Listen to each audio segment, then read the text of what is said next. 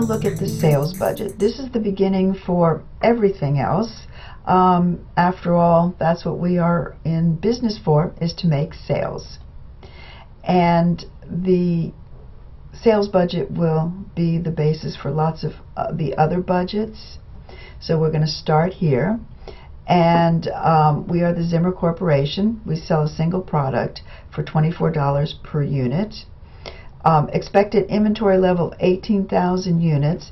That was what we saw on the balance sheet.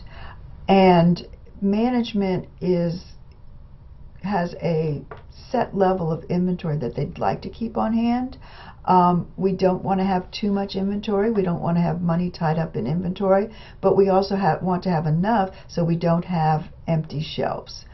So in this case, management has decided that they want to have 40% of next month's expected sales on hand in inventory at the beginning of the month.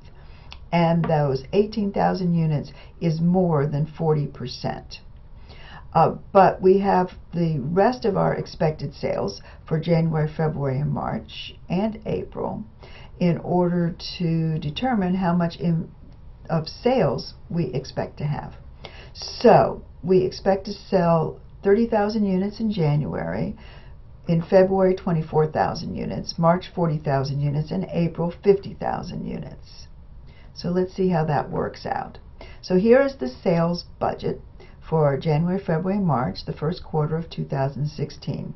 First thing we list is summarizing what we had on the previous page, the budgeted units, 30,000 for January, 24,000 for February, and 40,000 for March, for a total of 94,000 units to sell in the first quarter.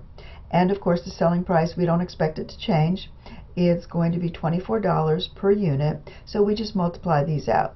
30,000 times $24 is $720,000 for January.